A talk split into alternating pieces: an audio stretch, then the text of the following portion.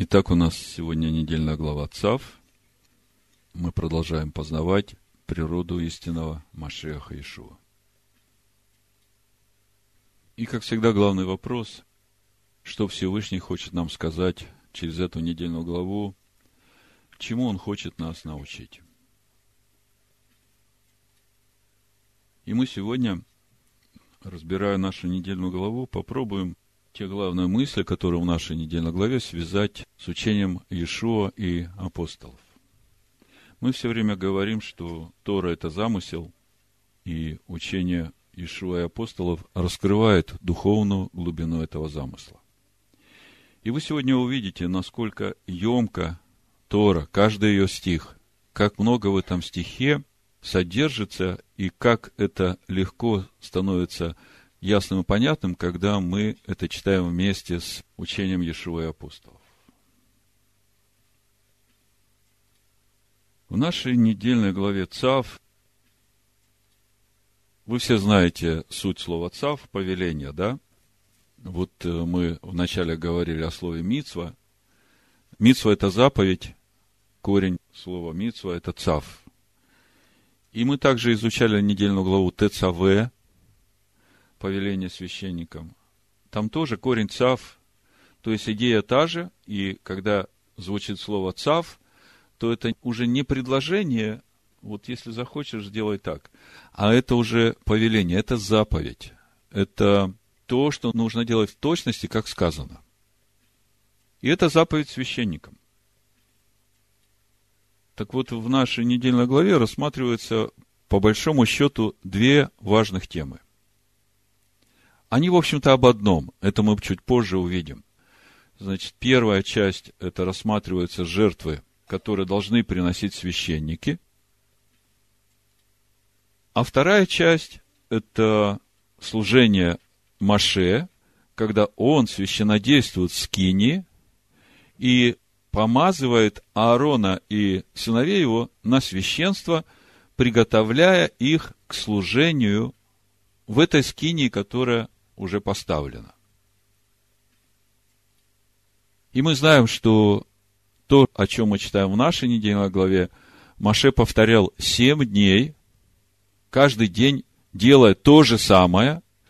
И в нашей главе мы читаем о том, что Аарон и сыны его не должны покидать пределы Скинии.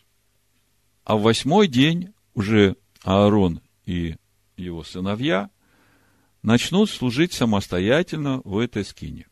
И следующая недельная глава наша так и называется Шмини, восьмой. И когда мы говорим о седьмом дне, и когда мы говорим о восьмом дне, мы понимаем, что за этим стоят такие большие пророческие планы. Потому что вся Тора – это пророческая книга. И семь дней мы знаем, что Всевышний творит семь дней этот мир – но он этот мир творит для того, чтобы наступил новый мир, который он творит из этого мира. Об этом мы уже читали в первом стихе первой главы Барышит. Помните в прочтении школы Шамая? Сотворил, чтобы перетворить. Всесильный – это небо и эту землю. Бара шеит бара, Элогим эт Гашамаем вет Гаэрец. Давайте коротко посмотрим, о чем наша недельная глава, и основной акцент мы сегодня перенесем на Писание Нового Завета, потому что когда я размышлял над э, содержанием нашей недельной главы, вот в том ключе, как я вам рассказал, я вдруг увидел послание евреям, третью главу, которая содержит все те же самые главные моменты, о которых мы читаем в нашей недельной главе. И мы потихонечку сейчас пройдем по нашей недельной главе, вспомним те откровения, которые у нас уже были по этой недельной главе, и потом все это вместе собрав, перейдем в послание евреям третью главу, и вы увидите эту главу, ну, скажем, очень ясно, потому что, читая послание евреям третью главу, вот лично я, когда читал, я не мог понять, почему там несколько раз повторяется «Не ожесточите сердец ваших, когда услышите голос его». Я думаю, ну, достаточно было бы одного раза сказать, почему там два раза по одной трети главы говорится о том же самом, но когда мы посмотрим сейчас на то, что там говорится уже в контексте главы ЦАВ, тогда мы поймем вообще всю идею того, что автор послания евреям хочет сказать в третьей главе. Ну, в общем, давайте начнем по порядку, чтобы вы это все увидели и пришло понимание.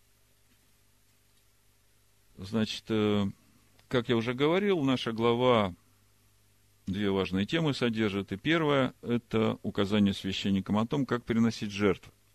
И начинается наша глава с указания о том, как приносить жертву всесожжения. В синодальном переводе это 6 глава, 8 стих, э, в Торе и в латышской Библии это первый стих, 6 глава. «И сказала Данай Маше, говоря, заповедай Аарону сынам его, вот закон всесожжения. Всесожжение пусть остается на месте сожигания, на жертвеннике, всю ночь до утра, и огонь жертвенника пусть горит на нем. Это первая тема, тема принесения жертвы. Дальше, когда мы читаем, идет хлебная жертва, потом жертва за грех, потом повинная жертва, мирная жертва. Это первая тема, которая рассматривается в нашей главе, и в ней много деталей, э, которых мы не видели в книге Ваикра, и эти детали относятся конкретно к священникам, как они должны это делать. Чтобы вы понимали, насколько это важно для нас, в прошлый шаббат мы говорили, что с того момента, как мы получили рождение свыше, Машех Иешуа, как наш первосвященник – начинает нас готовить в священники своему Отцу. И об этом мы читали в книге Откровения, первой главе и в пятой главе, я повторяться не буду, но вы это все время держите в духе у себя, потому что здесь, в Торе, как раз детализация этих процессов, как Машех Иешуа готовит нас. Учитывая, что Тора – это вечная книга – она неизменна, и она говорит не о каких-то событиях исторических, которые там были, а она говорит о духовных процессах, вот как в праздник Пурим мы говорили, говорит вообще о том, что будет происходить и как будет происходить вот на всем этом периоде создания человека по образу и подобию Всевышнего. Значит, вторая тема – это служение Маше, как первосвященника. И служа в Скинии, он освящает Аарона и сыновей его и помазывает на священство. Давайте посмотрим немножко, как это происходит. Левит 8 глава, с 5 стиха буду читать. Я понимаю, что вы все уже это знаете. Я просто основные моменты, чтобы вы понимали, о чем мы сегодня говорим. И сказал Маше к обществу, вот что повелел Адонай сделать. И привел Маше Аарона и сынов его, и омыл их водою. Ну, вы уже сразу понимаете, что процесс омытия водою – это и есть очищение нас баню водную посредством слова, как мы читаем в послании Ефесянам 5 главе. Это делает Маше. Я хочу обратить ваше внимание.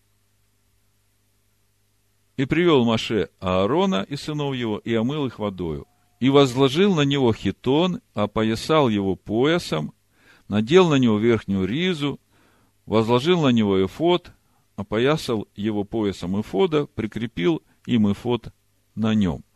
То есть мы видим, после того, как Маше омыл водою Аарона и его сыновей, он начинает их одевать. И когда мы говорили об одеждах священников и об одеждах первосвященника, мы говорим, что речь идет о праведности святых о той одежде, в которую мы облекаемся через познание Машеха Ишуа.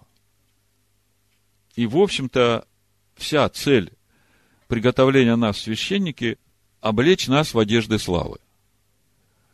И мы читаем, что делает дальше Маше. Он помазывает елеем скинию и все, что в ней. И это очень важный момент. Смотрите, весь этот раздел говорит о посвящении на служение Аарона и священников – и здесь мы читаем, что один из моментов этого посвящения священников – освящение скини. Мы как бы об этом уже читали раньше, когда народ принес изготовленную скинию, Маше посмотрел, сказал, все, очень хорошо сделали, благословил тех, кто делали. А вот сейчас начинается этот момент, когда он собирает эту скинию, как мы читали в книге Шмот в последней главе, как это было, когда слава Всевышнего сошла. И вот мы здесь читаем, как это в деталях происходило. Вот смотрите. Десятый стих. «И взял Маше елей помазания, и помазал скинию, и все, что в ней, и осветил это, и покропил им на жертвенник семь раз, и помазал жертвенники все принадлежности его, и умывальницу, и подножие ее, чтобы осветить их. И возлил елей помазания на голову Аарона, и помазал его, чтобы осветить его. Вы видите, начинается с освящения скинии, и потом тут же возливает елей помазания на голову Аарона, чтобы осветить его. Вам не кажется, вот эта близость этих двух действий, она напрямую связана с нами, как э, с кинией, которая внутри нас, и помазание нас на это священство. Видите, да? То есть не случайно здесь э, помазание освящения скинии и освящение Аарона, его головы, да, помните, мы поем песню «Как хорошо и приятно быть братьям-сестрам вместе», там э, у Аарона елей течет по бороде, и это все здорово. Так вот этот елей, который течет по бороде, это как раз вот отсюда, когда Маше вылил на него этот елей помазания. И этот елей течет и по бороде тоже. Дальше мы читаем о том, как Маша одевает сынов Аарона, потом приносит тельца в жертву за грех, и детально описано, как это происходит. Потом жертву всесожжения, и потом жертву посвящения – кровью которой помазывает край уха Аарона и сыновей, э, большой палец правой руки, большой палец правой ноги. И все это Маше делает семь дней подряд. То есть все семь дней идет э, служение Маше, я хочу подчеркнуть. И все эти семь дней Маше посвящает Аарона и его сыновей на служение Скинии. Из Нового Завета мы знаем, что суть Скинии – это люди – это человеки, в которых живет Всевышний, в Машиахе Иешуа. Как мы читаем в книге Откровения, вот скиния Бога с человеками, небесный Иерусалим. И, как я уже говорил, после семи дней посвящения, на восьмой день священники приступят уже к самостоятельному служению. Давайте немножко подробнее посмотрим уже на эти жертвы, как эти жертвы приносятся, о чем они говорят – и вспомним то, о чем мы уже говорили в предыдущие разборы, чтобы увидеть эту полную картину всего, что здесь происходит.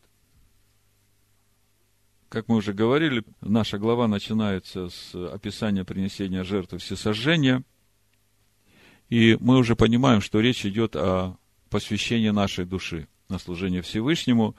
И в прошлый шаббат мы говорили, что это напрямую связано с 39 стихом 10 главы Евангелия от Матфея, где Ишуа говорит, сберегший душу свою потеряет ее, а потерявший душу свою ради меня сбережет ее. И вот этот вот процесс потери нашей души ради него, здесь как бы совмещены уже две жертвы. Жертва всесожжения и хлебная жертва, о которых мы чуть позже говорим, почему так важно, чтобы их приносить вместе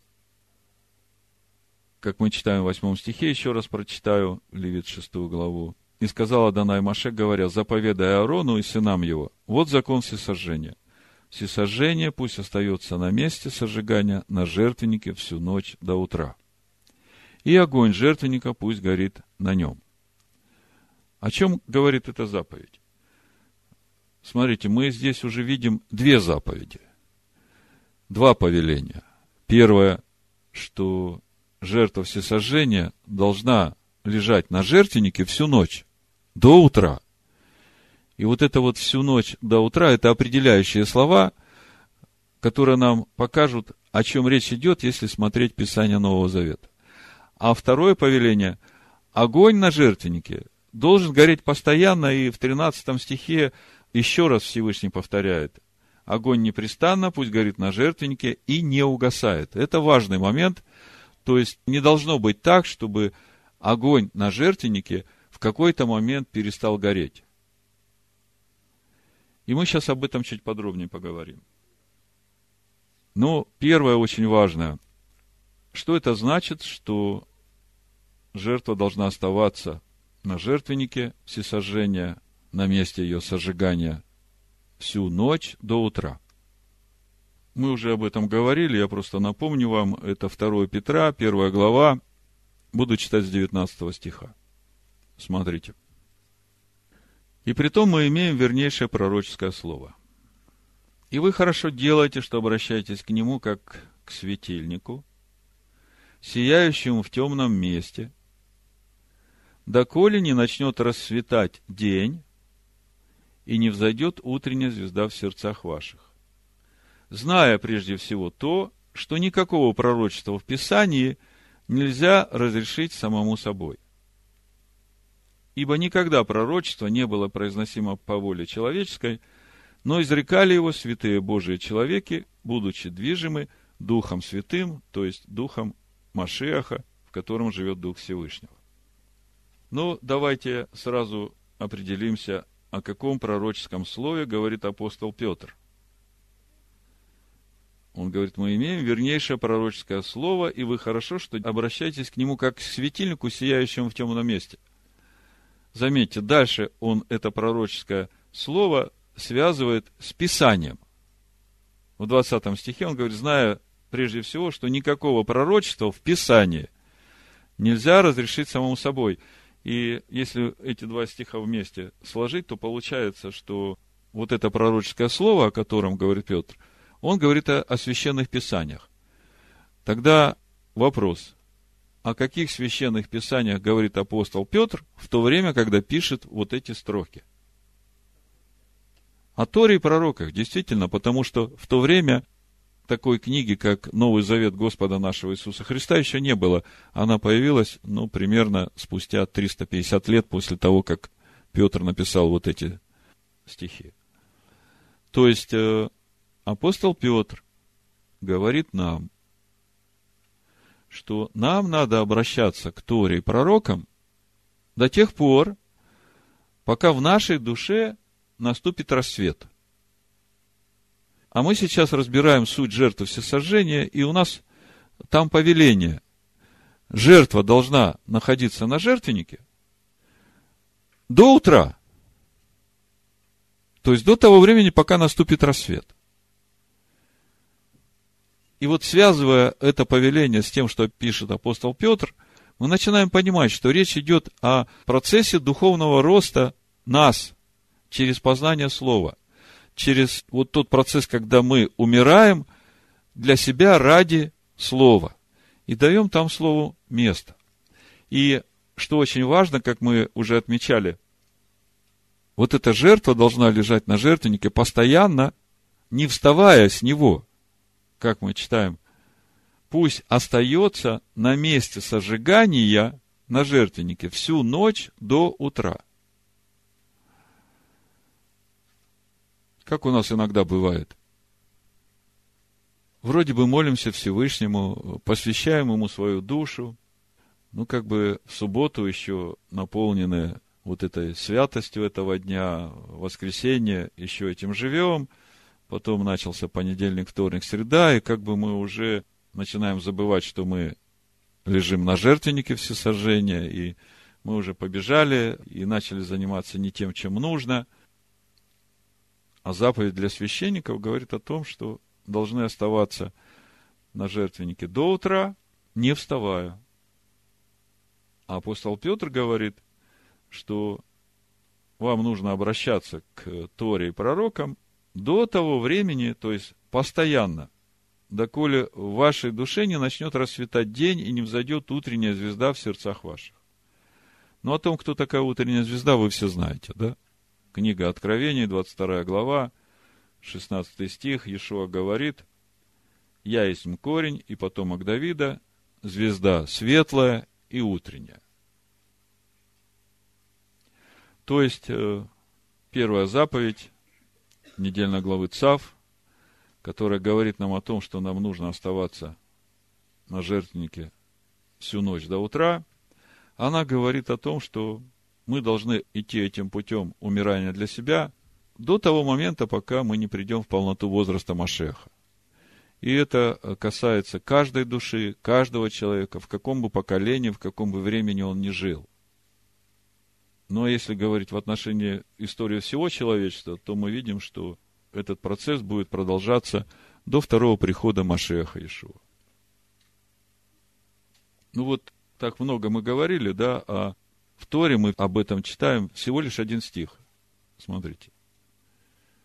Вот закон всесожжения. Всесожжение пусть остается на месте сожигания, на жертвеннике всю ночь до утра. С этой частью мы разобрались. Вторая часть этого повеления говорит, и огонь жертвенника пусть горит на нем.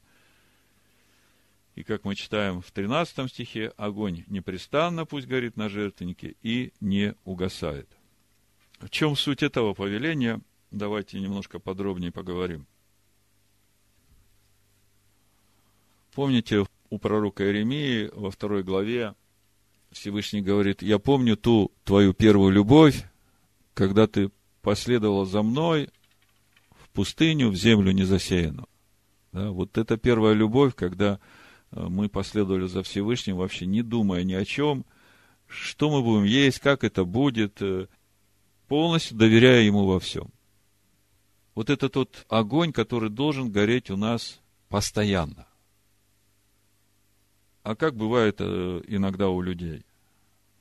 Вот когда тяжело, тогда огонь горит, тогда мы готовы поститься, молиться, читаем Писание, славим Всевышнего. Как чуть-чуть облегчение пришло, все как бы можно немножко расслабиться, и поесть побольше, и поспать подольше. Ну а что, все нормально. Че Всевышнего беспокоить? Да? Ну вот э, послушайте, что Ишуа говорит об этом – это книга Откровений, третья глава. Буду читать э, с 14 стиха. И ангелу Лаодикийской церкви напиши. Так говорит Аминь, свидетель верный и истинный, начало создания Божия. Кто говорит? Аминь говорит. Кто говорит? Машех Иешуа, да? Смотрите, видите, как написано? Свидетель верный, истинный, начало создания Божия. Начало. Мы знаем, что Всевышний безначален. И вот этот стих говорит о том отличии, которое есть между отцом и сыном. Отец безначален, сын имеет начало. Да? А скажите мне, какое второе отличие – который отличает дух сына от духа отца. Страх Господень, да. Вот эти два отличия, которые отличают дух сына от духа отца. Хотя, по сути, они едины, потому что сын отображает отца. Но вот эти две вещи, они как раз отличают природу сына от природы отца. Так вот, э, говорит Аминь. Знаю твои дела. Ты не холоден, и не горяч. О, если бы ты был холоден или горяч, но как ты тепл, а не горяч и не холоден, то извергну тебя из уст моих. Но что значит холоден?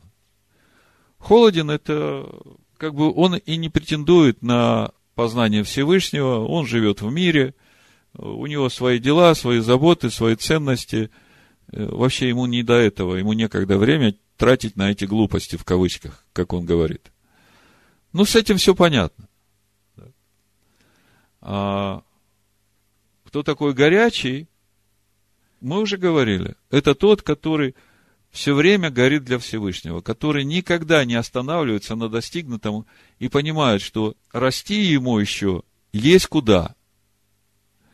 Умирать для себя есть где. И когда он не успокаивается на достигнутом, а постоянно движется вот в этом своем желании возрастать в познании Машеха Иешуа, в обновлении своего естества, в возрастании в полноту возраста Машеха, каждый день, каждое мгновение, из года в год. Вот сейчас у нас уже заканчивается это время принесения полшекеля. Осталось две недели Через две недели в шаббат у нас будет Рошходыш первого месяца, и к этому времени все мы уже должны определиться вот с той теснотой, с которой мы будем выходить. И это очень важный момент, потому что как раз вот эта заповедь о том, чтобы огонь на жертвеннике горел постоянно, она как раз говорит о том, что если не будет этого огня, если мы не будем находить в себе вот те неправильные вещи, которые не соответствуют Слову Всевышнего в нас, и мы с этим миримся, и мы как бы говорим, ну, это выше моих сил, я это не могу. Господи, если ты это сделаешь, то я буду рад. Ну, а что я, я ничего не могу, да?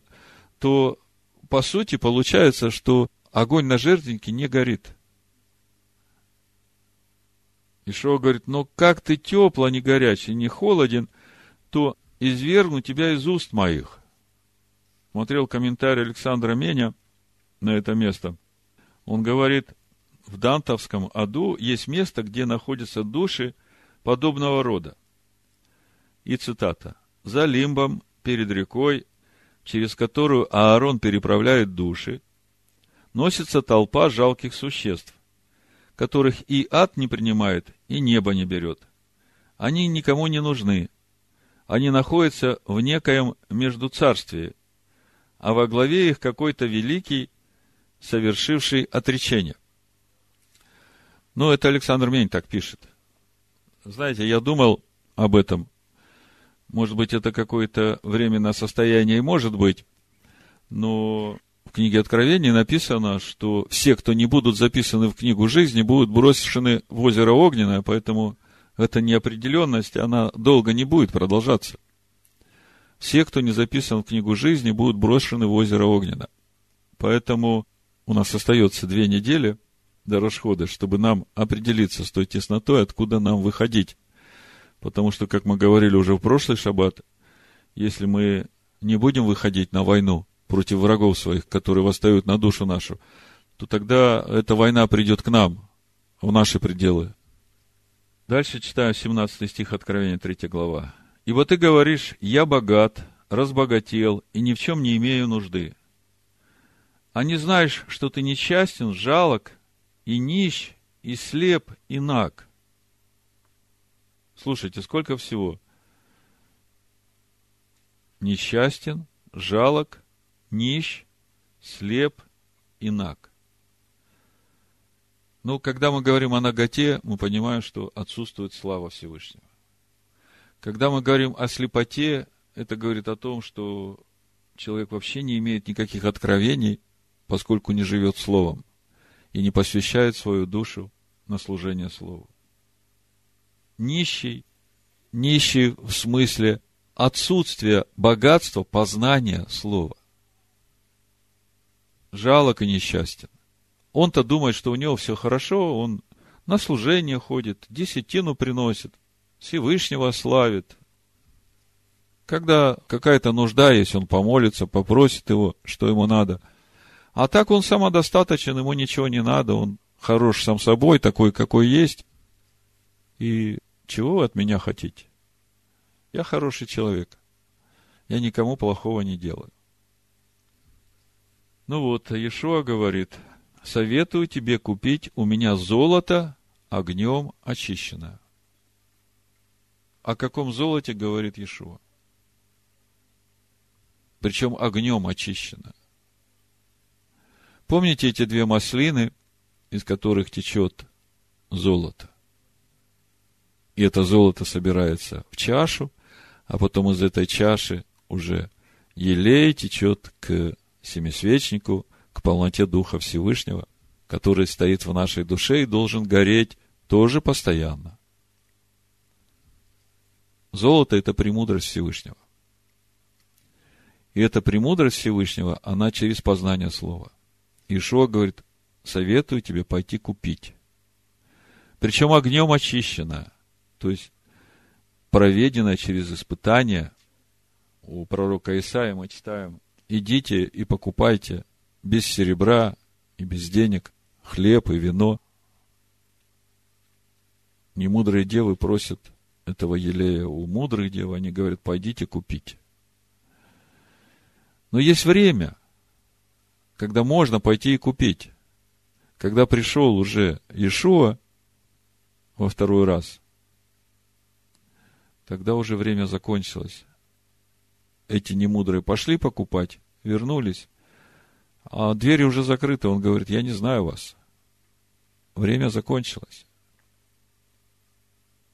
Советую тебе купить у меня золото огнем очищенное, чтобы тебе обогатиться, и белую одежду, чтобы одеться, и чтобы не видна была срамота ноготы твоей. Вот как раз эти одежды есть одежды праведности, о которых мы говорим. И глазной мазью помажь глаза твои, чтобы видеть. Что видеть? Чем надо помазать глаза, чтобы видеть? Помните 24-й псалом, Всевышний говорит там о том, что он тайну свою открывает боящимся его. И вот это есть та мазь, которой надо помазать глаза, чтобы начать видеть то, что Всевышний тебе открывает.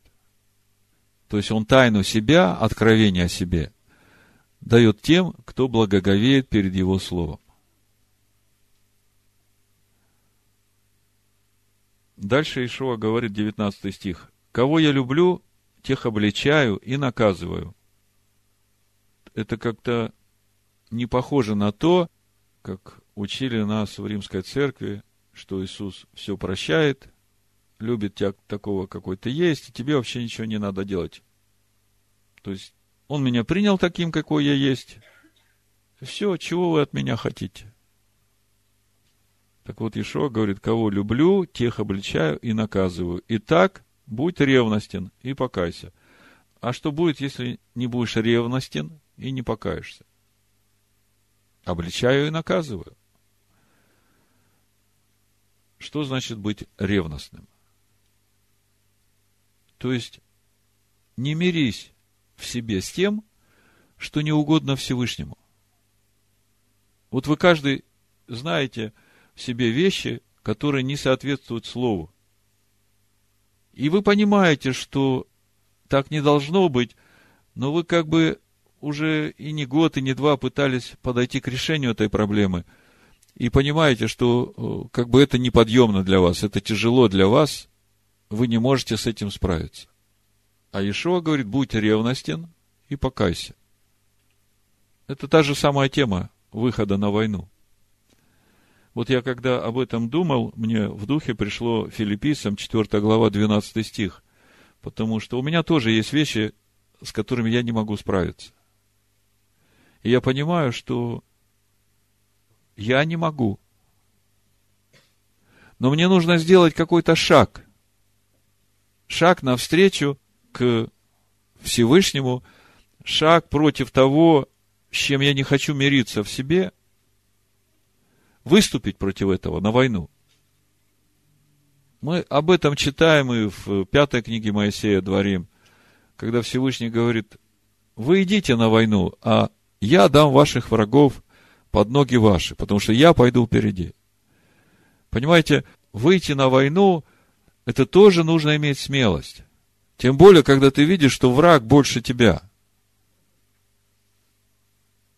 Но если мы выходим на войну во имя Всевышнего, послушайте, во имя того, чтобы Его Слово начало жить в нас, то какой бы сильный враг не был, побеждать будешь не ты. Тебе нужно остаться в доверии Всевышнему и быть готовым умереть. Умереть для себя, чтобы дать место Ему. Так вот, в послании филиппийцам, 4 главе, с 12 стиха апостол Павел говорит нам, «Умею жить в скудости, умею жить в изобилии, научился всему и во всем, насыщаться, терпеть голод, быть и в обилии, и в недостатке. Все могу в укрепляющем меня Ишуа Амашехе». Вот когда я размышлял над этими врагами своими, которые сильнее меня и против которых мне надо противостать, мне в духе пришел вот э, именно этот стих «Я все могу в укрепляющем меня Машеях Иешуа». То есть я могу победить этих врагов, которые во мне, которые мне по наследству достались, которые, можно сказать, естество моей ветхой природы. И я как бы другим себя и не представляю. Но когда я сравниваю себя такого с тем, каким я должен быть, глядя в Слово, я понимаю, что я не могу с этим мириться. И вот сегодня я понимаю, что мне нужно выходить на войну против этого. Хотя это сильнее меня. Но тот, кто во мне, он поможет мне это победить. Не моей силы. Помните, Иешуа э, в Евангелии от Иоанна говорит, без меня не можете делать ничего. Так вот, во всем, что мы делаем во имя Всевышнего, во имя Амашеха Ишуа, все это мы должны делать с Ним, а Он Слово. И когда вы берете это Слово и выходите на войну против своей ветхой природы, тогда это Слово, оно истина. Оно побеждает. Там сила. И ваша природа ветхая не может против этого устоять. Или какая бы мне была эта болезнь. Потому что все наши неправильные вещи, по сути, это духовные болезни в нас, где мы должны получить исцеление, дав место Слову и Духу Всевышнего.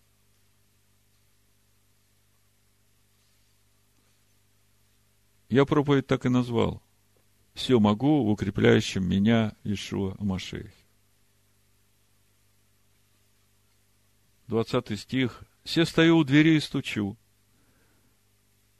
Если кто услышит голос мой и отворит дверь, войду к нему и буду вечерить с ним, и он со мной. Вот она, эта ситуация. Он сейчас этим словом стучит к тебе и говорит, вот такой ты должен быть, вот здесь тебе надо это изменить.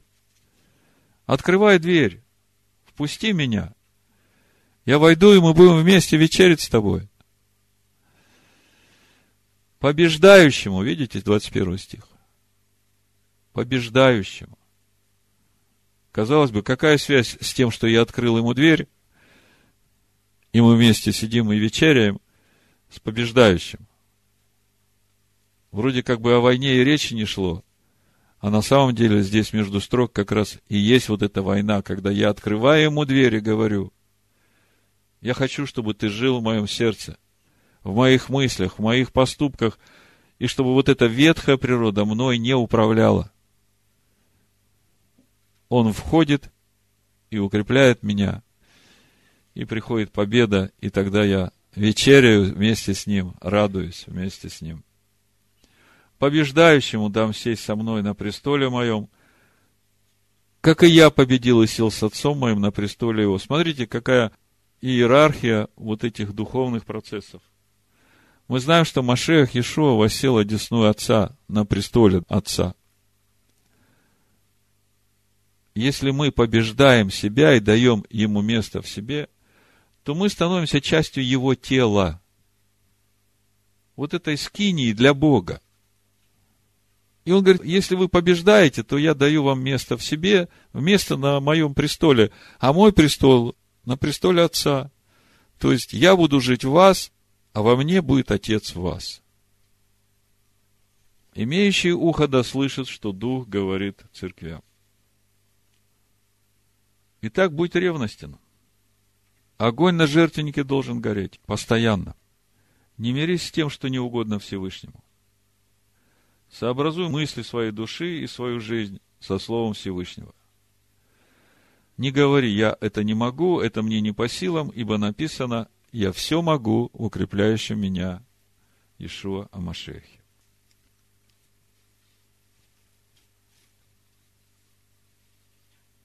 И дальше речь идет о хлебной жертве, как мы читаем в Айкра 6 глава, 14 стих. Вот закон о приношении хлебном. Сыны Аарона должны приносить его пред Адоная к жертвеннику. И пусть возьмет священник горстью своей из приношения хлебного и пшеничной муки, и елея, и весь ливан, который на жертве, и сожжет на жертвеннике. Это приятное благоухание в память пред Адонаем. И мы уже говорили о важности хлебной жертвы, суть которой есть наше познание Слова Всевышнего, которое должно стать естеством нашей души, новой природой нашей души. И раньше мы уже говорили о том, насколько важно приносить вместе с жертвой всесожжения хлебную жертву. Почему это настолько важно? Вот смотрите, суть жертвы всесожжения – это наше посвящение на служение Всевышнему. Да? Ну вот, э, я говорю Всевышнему, Всевышний, я хочу тебе служить всем сердцем своим, не моя воля, но твоя да будет. Я весь принадлежу тебе. И на этом, э, как бы, все мои действия закончились. На следующий день я опять прихожу так же. И опять, и опять. А какой я был, такой и остаюсь. Я как бы лежу на жертвеннике, я посвящаю себя на служение Всевышнему. Но вся суть этого процесса, о котором говорит Тора, и о котором говорит Иешуа, кто умертвит душу свою ради меня, она как раз и заключается в том, что когда ты умираешь для себя, то ты умираешь для мыслей своей души. Но ты же должен это место своей души заполнить именно вот этим святым, этой новой природой, словом. А если этого не происходит, то знаете, что получается? Может быть, кто мне скажет? Если мы это не делаем, если мы не соединяем жертву всесожжения с принесением хлебной жертвы, то приходят семя разлейших. То, о чем Иешуа говорит в Матвея 12 главе, я прочитаю 43 стиха, вы все это знаете, но пока я буду читать, вы как раз подумаете еще раз о том, насколько важно не только посвящать свою жизнь и душу свою на служение Всевышнему, но и наполнять свою душу познанием Слова.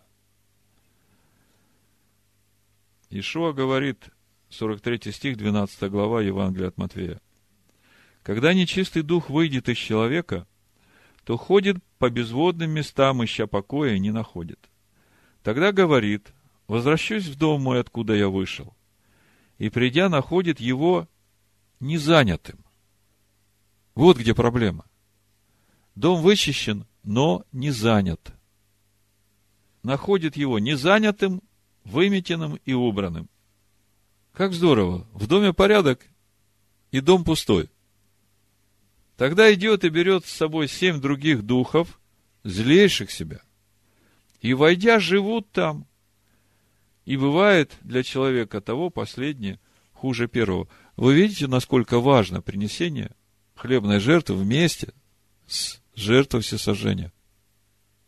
И Тора нам тоже это подчеркивает, и об этом мы читаем уже в книге Бамидбар в 15 главе, как раз сразу после того, как народ отказался входить в обетованную землю. Помните?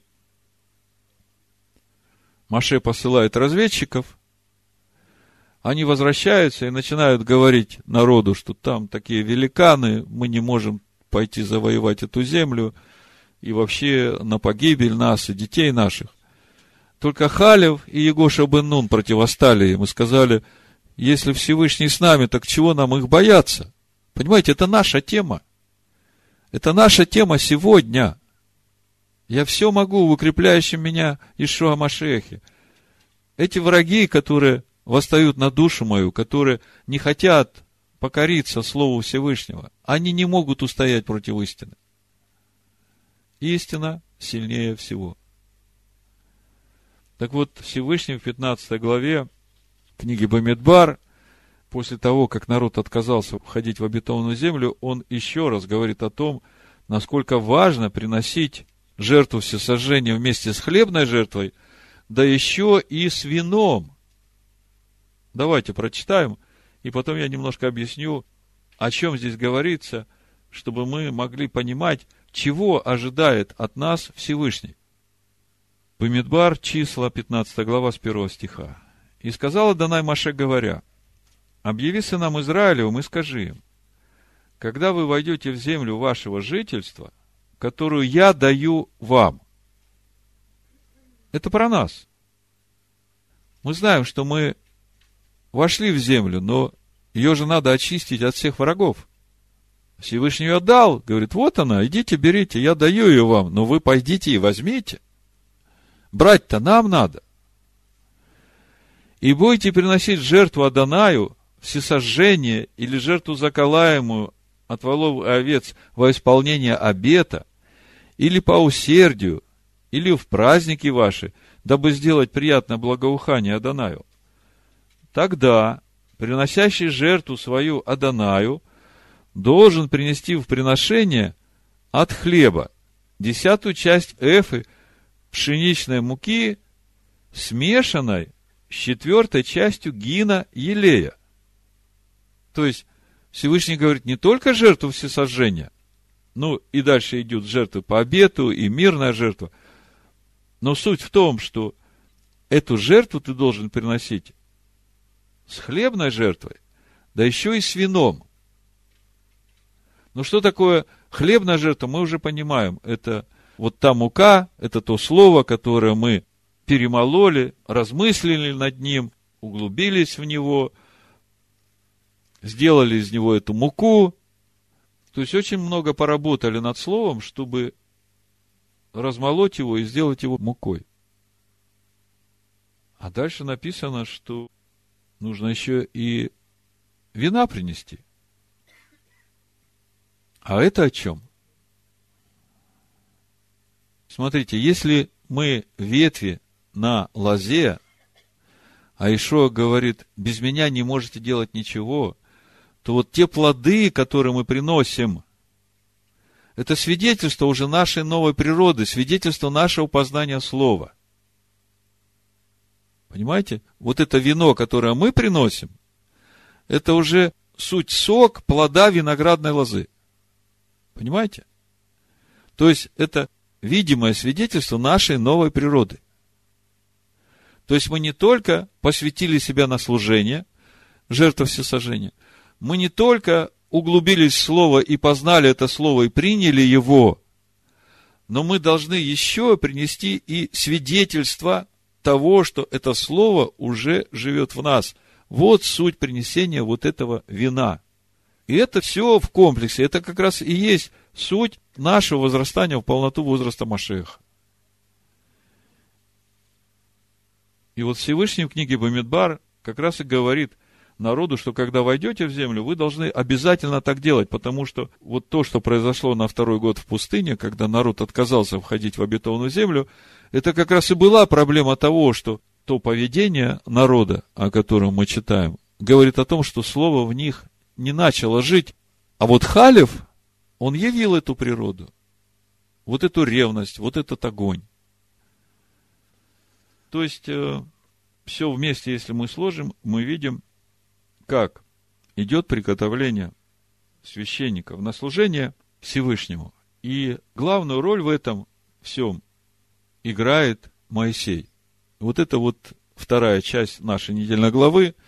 Еще несколько слов об этом. Я говорил, мы посмотрим послание евреев, третью главу, чтобы увидеть, как это все там совмещается. Но перед этим одна простая мысль. Мы видим, что ни один священник не может претендовать на священство, если Маше не оденет его в священнические одежды, не помажет его елеем и не посвятит его на служение.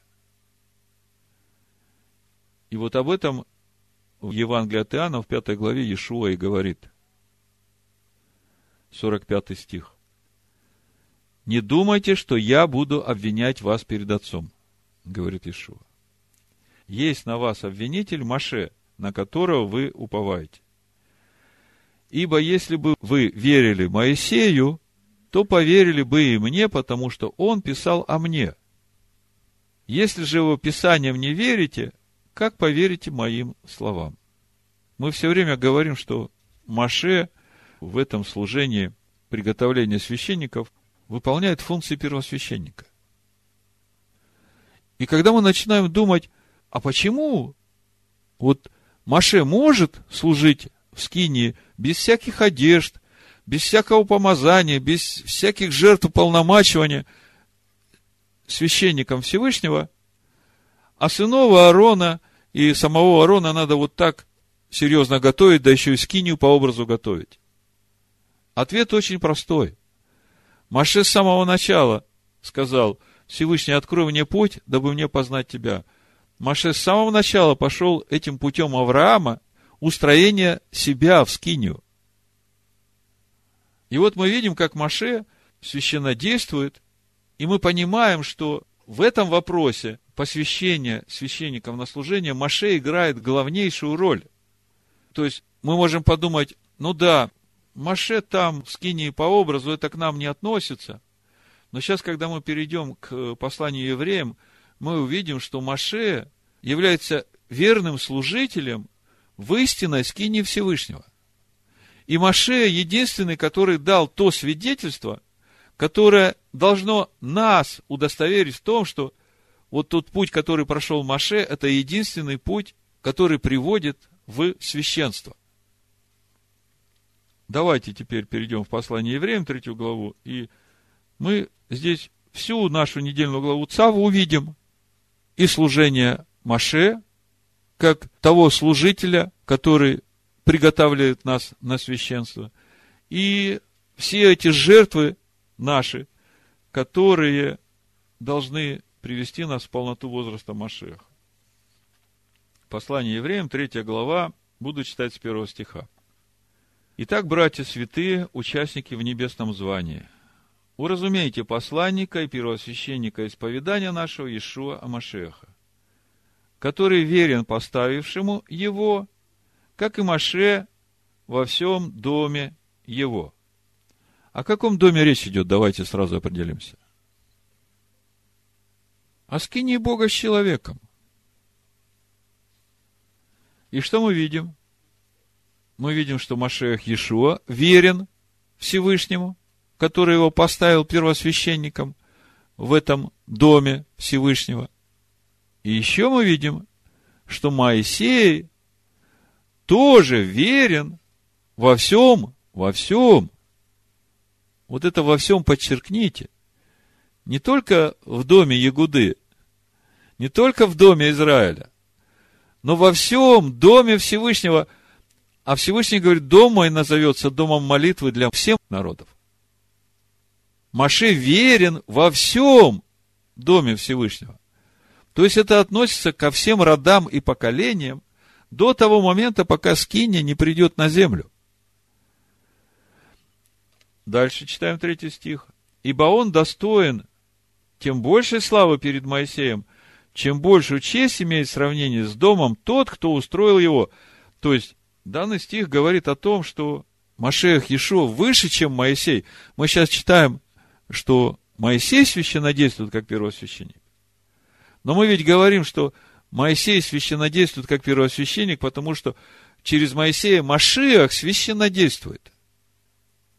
И вот теперь смотрите, дальше мы читаем о том, какую роль во всем этом устроении дома для Всевышнего играет Моисей. Четвертый стих. «Ибо всякий дом устрояется кем-либо, а устроивший все есть Всевышний». То есть, за всем этим стоит Всевышний. Все процессы, которые происходят, источник силы Всевышний. Но речь идет об устроении дома, то есть речь идет о формировании народа Всевышнего, который будет являть славу Всевышнего.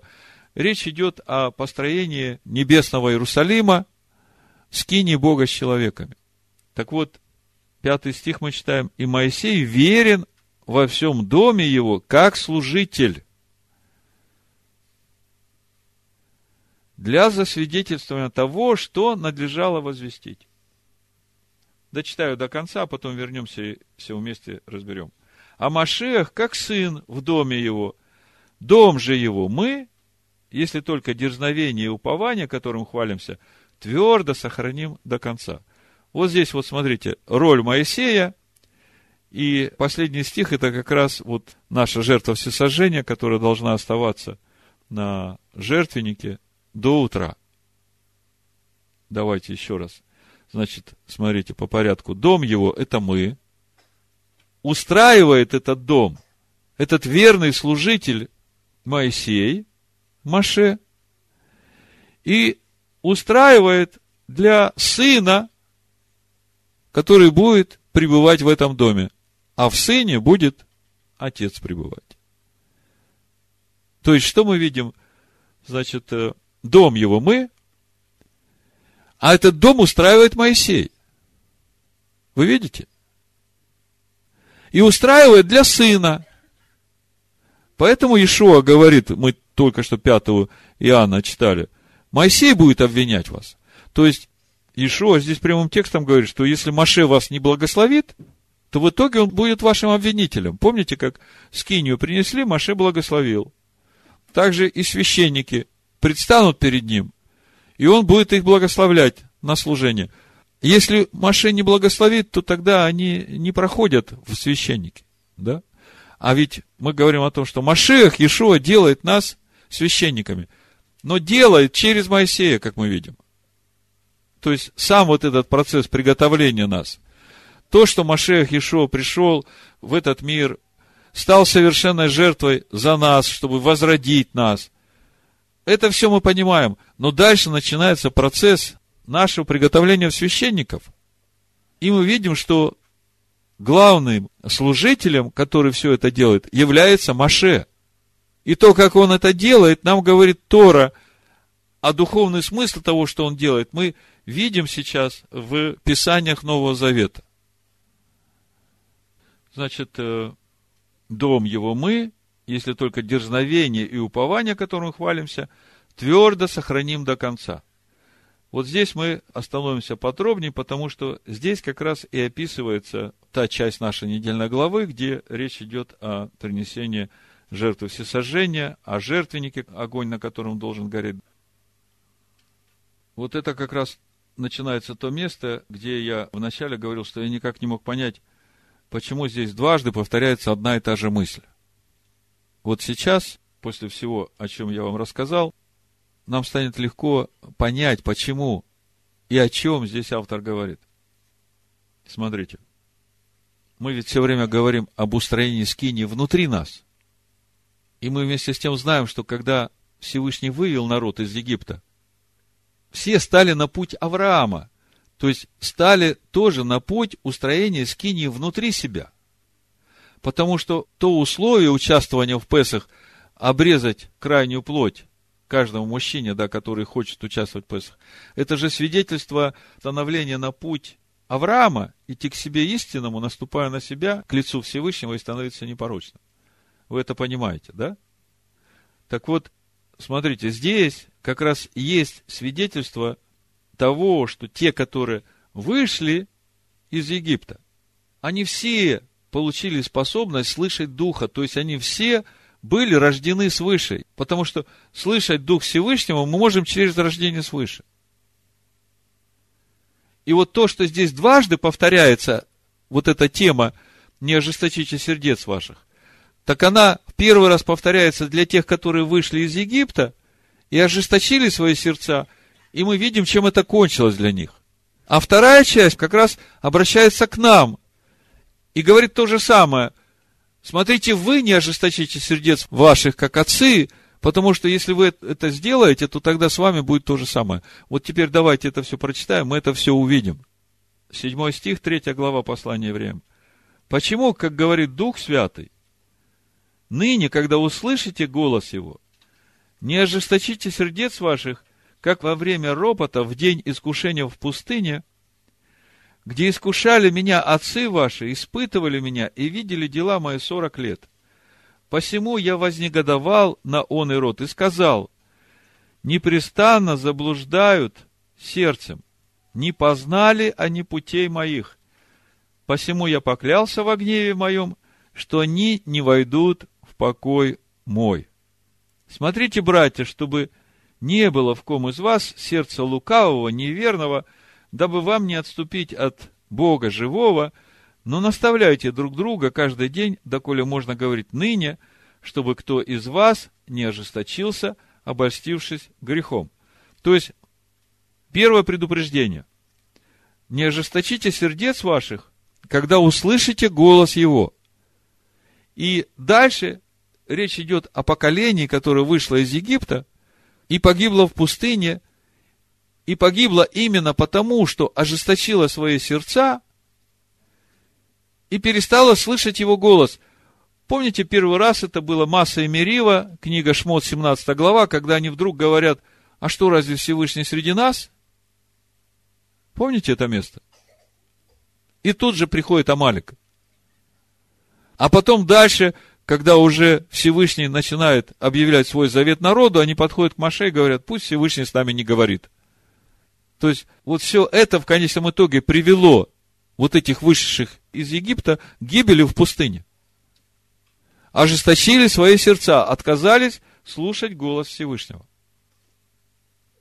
То есть, еще раз, мы знаем, что из Египта вышли все, кто заключил завет о Машехе, где обрезание наружной крайней плоти является свидетельством того, что человек стал на путь Авраама. Хитхалех Лепанаю, Ваигех Тамим. То есть, вот это все говорит о том, что когда народ вышел, они все имели способность слышать голос Всевышнего. Также и сейчас для нас, верующих Нового Завета, когда мы, уверовав в искупительную жертву Ишуа Машеха, тоже получили рождение свыше и способность слышать голос Всевышнего. И через водное погружение мы дали ему свидетельство, что мы тоже хотим идти путем Авраама, Хитхалех Лепанай, Ваегех Тамим, идти к себе истинному, наступая на себя, к лицу Всевышнего и становиться непорочным. То есть, полная аналогия с нами – состояние одинаково. И те слышали голос, и мы слышим голос. Что случилось с теми, которые вышли из Египта, слыша голос, мы уже знаем. И чем это закончилось, мы тоже знаем. И вот с 14 стиха автор продолжает. «Ибо мы сделались причастниками Машеху». В какой момент мы сделались причастниками Машеху? как только дали свидетельство Всевышнему, что мы хотим идти путем Авраама. Апостол Павел в послании Галатам называет вот этот завет, который Всевышний заключает с Авраамом через обрезание, заветом о Машехе. Вы это знаете? Давайте я вам покажу Галатам, в третьей главе, чтобы вы понимали, что путь Авраама, по сути, говорит о завете о Машехе. Вот смотрите, 16 стих, 3 глава Галатам. Но Аврааму даны были обетования и семени его, не сказано и потомкам, как бы о многих, но как об одном, и семени твоему, которое есть Машиах. И вот 17 стих. Я говорю то, что завета о Машехе прежде Богом утвержденного. То есть, вот этот вот завет, который Всевышний заключает с Авраамом, апостол Павел называет заветом о Машехе. Вы видите это? Это очень важно. Я говорю то, что завет о Машехе, прежде Богом утвержденного, закон, явившийся спустя 430 лет, не отменяет так, чтобы обетование потеряло силу. То есть, вот это очень важный момент. Все вышедшие из Египта, они все заключили завет о Машехе. Мы уверовав в искупительную жертву Ишо Машеха, мы тоже вошли со Всевышним в завет о Машехе. И автор послания евреям говорит, мы сделались причастниками Машеху, то есть мы ведь вошли в завет о Машехе. Если только начатую жизнь твердо сохраним до конца. Что значит начатую жизнь твердо сохраним до конца? Вот здесь вот как раз вот этот закон с которого начинается наша недельная глава, о жертве всесожжения. Жертва всесожжения должна пребывать на жертвеннике до утра. Смотрите, мы сделались причастниками Машеху, если только начатую жизнь твердо сохраним до конца. Вы чувствуете соответствие? То есть полная аналогия. Мы сейчас раскрываем духовную глубину нашей недельной главы ЦАВ – мы говорим, что там законы всего лишь в одном стихе записаны, а учение Ишуа и апостола нам раскрывает духовную глубину того, о чем там говорится. Так вот, 15 стих. «Доколе говорится ныне, когда услышите глаз его, не ожесточите сердец ваших, как во время ропота». То есть, мы сделались причастниками Машеху, и нам важно оставаться на этом жертвеннике всесожжения – до того момента, пока не начнет расцветать день и не взойдет утренняя звезда в сердцах наших. Доколе говорится ныне, когда услышите глаз его, не ожесточите сердец ваших, как во время ропота. То есть мы видим, что ожесточение сердец влияет на нашу способность слышать голос Всевышнего. А в чем суть ожесточения? Он говорит, я сейчас стучу тебе в дверь, откроешь мне, войду, будем вечерять. А если не откроешь, в этом суть ожесточения. Не откроешь, перестаешь слышать. Перестаешь слышать, погибаешь в пустыне. То есть ты уже перестал гореть для Всевышнего, встал с жертвенника. И дальше он разъясняет 16 стих. Ибо некоторые из слышавших возроптали. Слышите, да? Но не все вышедшие из Египта с Моисеем. То есть, мы видим опять роль Моисея. И те слышали голос, и те пили духовную пищу и духовное питье, которое течет из последующего духовного камня, который есть Машех. Но некоторые из них возроптали, ожесточили свои сердца, начали роптать. И вы теперь начинаете понимать, насколько это связано сегодня, сейчас с нами. Теми, которые все еще слышат благодарение Всевышнему, голос Всевышнего. Но вы понимаете, чем это может кончиться, если мы ожесточимся, если мы не откроем двери своего сердца Слову, если мы не пойдем на войну. Если мы будем бунтовать против Моисея. На кого же негодовал он 40 лет?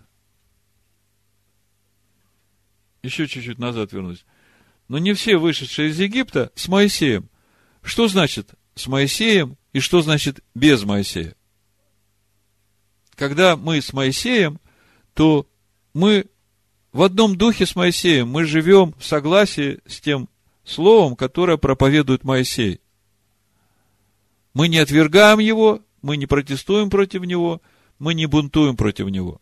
Мы не говорим, что Моисей это Ветхий Завет, что от закона проклятия мы понимаем, что это и есть то слово, которое устрояет нас. И дальше мы видим, 17 стих, на кого же негодовал он 40 лет? Не на согрешивших ли, которых кости пали в пустыне? Слушайте, в чем суть греха тех, кости которых пали в пустыне? Не послушались слову.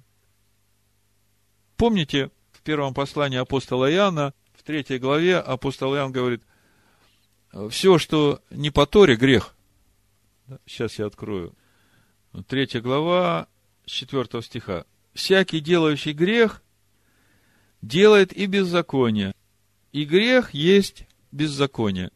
Беззаконие – это отсутствие Торы, отсутствие закона, да? То есть, все, что не по Торе, грех. На кого же негодовал он сорок лет? Не на согрешивших ли, кости которых пали в пустыне? Против кого же клялся, что не войдут в покой его, как не против непокорных? Скажите мне, Маше вошел в покой Всевышнего? Вошел. Это как раз и есть суть того свидетельства, которое дал Маше всем, ставшим на путь Авраама. Смотрите, какая картина сейчас перед нами раскрылась. Когда все выходили из Египта, все стали на путь Авраама. Единственный, кто продолжил этот путь Авраама, Маше. И Всевышний ввел его в покой. Мы об этом читаем в 33 главе книги Шмот, Исход. Он говорит, лицо мое пойдет перед тобой и ведет тебя в покой.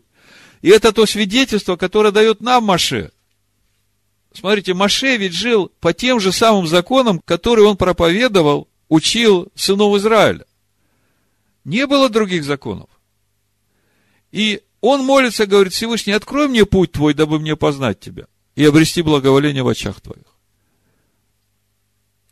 И Маше, пройдя этот путь, он сейчас для нас, во-первых, служитель верный в его доме, а во-вторых, он свидетельствует всем нам, что если мы будем идти этим же путем, то и мы придем туда же.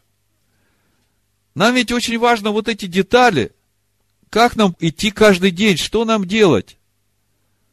Хорошо прочитать, поверил в Иисуса Христа, спасен ты уже на небесах. Ну да, и сегодня поверил, и завтра поверил. А делать-то что? Как это делать? И вот мы видим, что, оказывается, Маше – это не Ветхий Завет. Оказывается, Маше – это верный свидетель, который дал нам свидетельство, и который верный служитель, который служит сейчас для нас. И Иешуа говорит, что если вы будете где-то не соответствовать Моисею, то Маше будет свидетельствовать против вас. Он будет вас обвинять. Вы видите, какая роль Маше в Писаниях? Он не только в Торе служитель верный, он в небесной скине, в небесном Иерусалиме, он остается верным служителем. Дал свидетельство и учит нас, и ведет в полноту возраста Машеха. И Всевышний через это учение учит нас. И мы видим, что 40 лет Всевышний негодовал на тех, которые ожесточили сердца свои против Моисея и учения, которое давал Всевышний. И они не вошли в покой. 18 стих. Против кого же клялся, что не войдут в покой его, как не против непокорных? Непокорных кому, чему? Моисею. Итак, видим, что они не могли войти за неверие. Ну вот вы видите, насколько важна наша сегодняшняя недельная глава. И по сути, когда мы говорим о том, что наша недельная глава состоит как бы из двух частей, первая часть говорит о жертвах всесожжения, а вторая часть говорит о том, как Маше посвящает на служение священников. По сути, эти две части говорят об одном процессе. Есть часть, которую мы делаем, и это те жертвы, которые мы должны приносить.